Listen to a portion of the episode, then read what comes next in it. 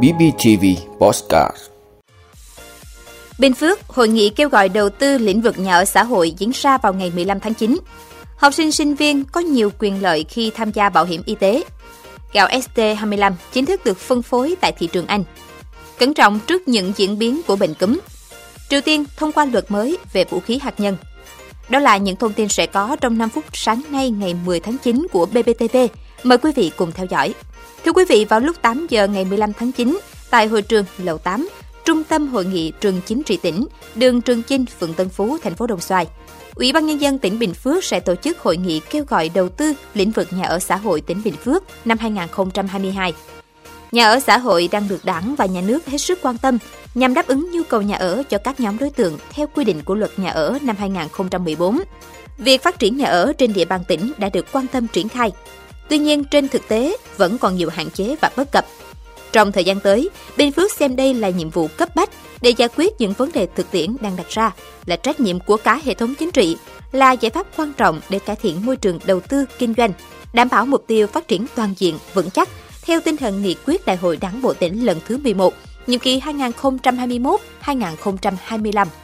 Do đó, hội nghị được tổ chức nhằm giới thiệu các thông tin về quy hoạch, định hướng thu hút đầu tư cho mục tiêu phát triển nhà ở xã hội giai đoạn 2022-2030, công bố một số khu đất đã hoàn thành công tác giải phóng mặt bằng để kêu gọi và lựa chọn nhà đầu tư đủ năng lực thực hiện dự án, tạo hiệu ứng thúc đẩy phát triển nhà ở xã hội tại địa phương. Hội nghị cũng là dịp để tỉnh ghi nhận các ý kiến đóng góp và trao đổi với các doanh nghiệp có mong muốn tìm hiểu cơ hội đầu tư. Qua đó, giới thiệu và quảng bá môi trường đầu tư của tỉnh đến với các nhà đầu tư trong và ngoài nước, xây dựng hình ảnh môi trường đầu tư thân thiện với những thủ tục minh bạch, chính sách thông thoáng. Hội nghị với sự tham dự của lãnh đạo tỉnh, các sở ban ngành đoàn thể, các địa phương trong tỉnh, đại diện các nhà đầu tư các khu công nghiệp, khu kinh tế, hiệp hội doanh nghiệp tỉnh và các doanh nghiệp hoạt động trong lĩnh vực xây dựng,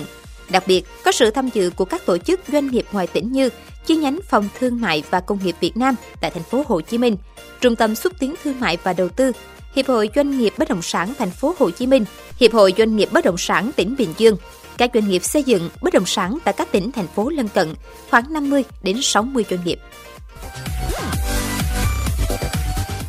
Thưa quý vị, theo Bảo hiểm xã hội Việt Nam, hiện cả nước vẫn còn khoảng 4% học sinh sinh viên chưa tham gia bảo hiểm y tế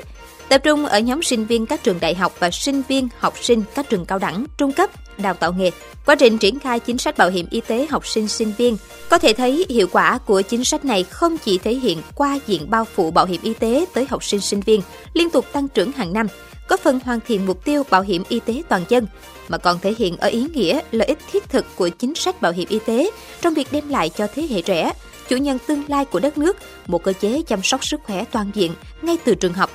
theo thống kê của Bảo hiểm xã hội Việt Nam, năm học 2021-2022, chính sách bảo hiểm y tế đã bao phủ đến 96% học sinh sinh viên cả nước với khoảng 18,8 triệu em tham gia. Điều đó đồng nghĩa với việc trên toàn quốc đã có gần 19 triệu học sinh sinh viên được đảm bảo và thụ hưởng đầy đủ các quyền lợi bảo hiểm y tế theo quy định. Trong đó, nếu không may ốm đau bệnh tật, các em sẽ được quỹ bảo hiểm y tế thanh toán số tiền khám chữa bệnh không giới hạn theo phạm vi, mức hưởng có thể lên tới hàng tỷ đồng một năm. Khi tham gia bảo hiểm y tế, nếu học sinh sinh viên đi khám chữa bệnh đúng tuyến, sẽ được Quỹ Bảo hiểm Y tế chi trả 80% chi phí khám chữa bệnh trong phạm vi quyền lợi được hưởng. Trường hợp khám chữa bệnh trái tuyến, các em sẽ được hưởng theo phạm vi mức hưởng bảo hiểm y tế như sau. 40% chi phí điều trị nội trú tại bệnh viện tuyến trung ương, 100% chi phí điều trị nội trú tại bệnh viện tuyến tỉnh, 100% chi phí tại bệnh viện tuyến huyện. Quý vị, doanh nghiệp tư nhân Hồ Quang Trí và Eltech Group mới đây đã ký kết phân phối độc quyền gạo ông cua ST25 tại thị trường Anh. Theo ông Nguyễn Hải Nam, giám đốc phát triển kinh doanh Eltech Group, sau khi nhập lô hàng gạo ông cua ST25 đầu tiên vào thị trường Anh, đã nhận được nhiều phản hồi tích cực từ cộng đồng người châu Á tại xứ sở sương mù. Việc gạo đặc sản hiệu ông cua ST25 tiến vào thị trường Anh là một minh chứng cho việc khẳng định chất lượng và vị thế gạo Việt Nam trên thương trường thế giới – Ông Hồ Quang Cua, cha đẻ gạo ST25 cho biết, trước đó doanh nghiệp tư nhân Hồ Quang Trí cũng đã xuất khẩu hai container gạo ông cua ST25 vào Australia và nhận được phản hồi tích cực từ người tiêu dùng.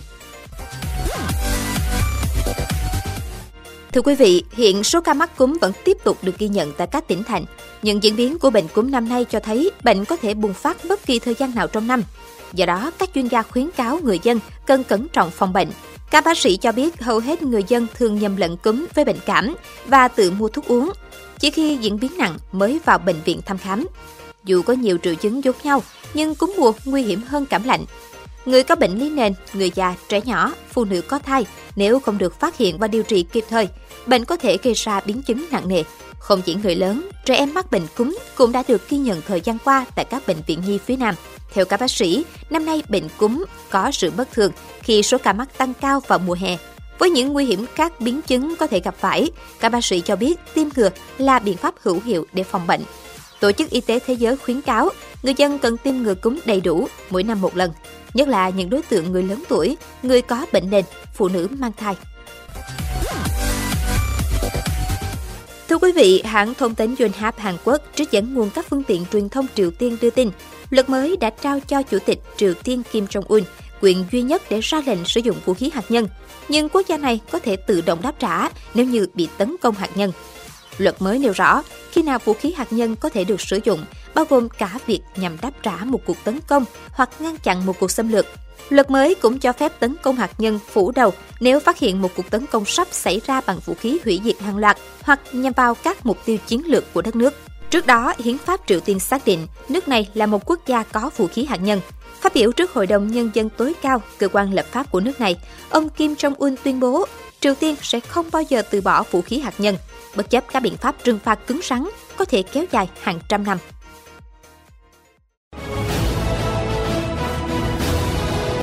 Vị đã luôn ủng hộ các chương trình của Đài Phát thanh truyền hình và báo Bình Phước. Nếu có nhu cầu đăng thông tin quảng cáo ra vặt, quý khách hàng vui lòng liên hệ phòng dịch vụ quảng cáo phát hành số điện thoại 02713 887065.